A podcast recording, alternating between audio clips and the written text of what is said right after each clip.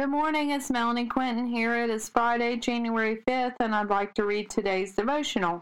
Wash away your sins, seek justice for the oppressed, the orphans, and the widows. Isaiah 1 16 through 17. Wash yourselves and be clean. Get your sins out of my sight. Give up your evil ways. Learn to do good. Seek justice. Help the oppressed. Defend the cause of orphans. Fight for the rights of widows. Do not continue your old ways into this new year. We are five days into 2024 and new things are on the horizon. In order for them to come to fruition, we have to let go of the old ways.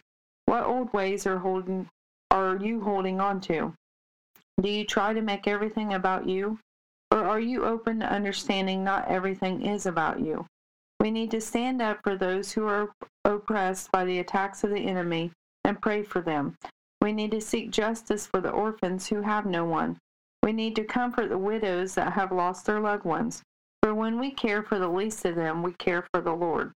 What good deeds are you going to do this new year? Are you doing them in private so not everyone sees it? Or are you trying to blow the trumpet to make sure everyone sees it?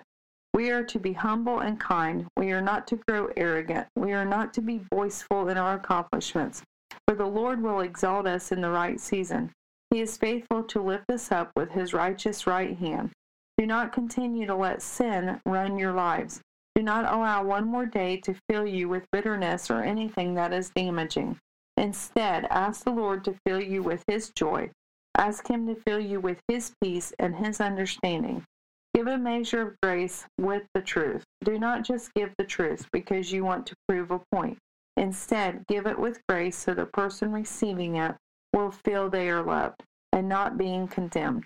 For it isn't our job to condemn others when we all fall short of the glory of God. Have a blessed day, inspired by God on January 5th. Thank you.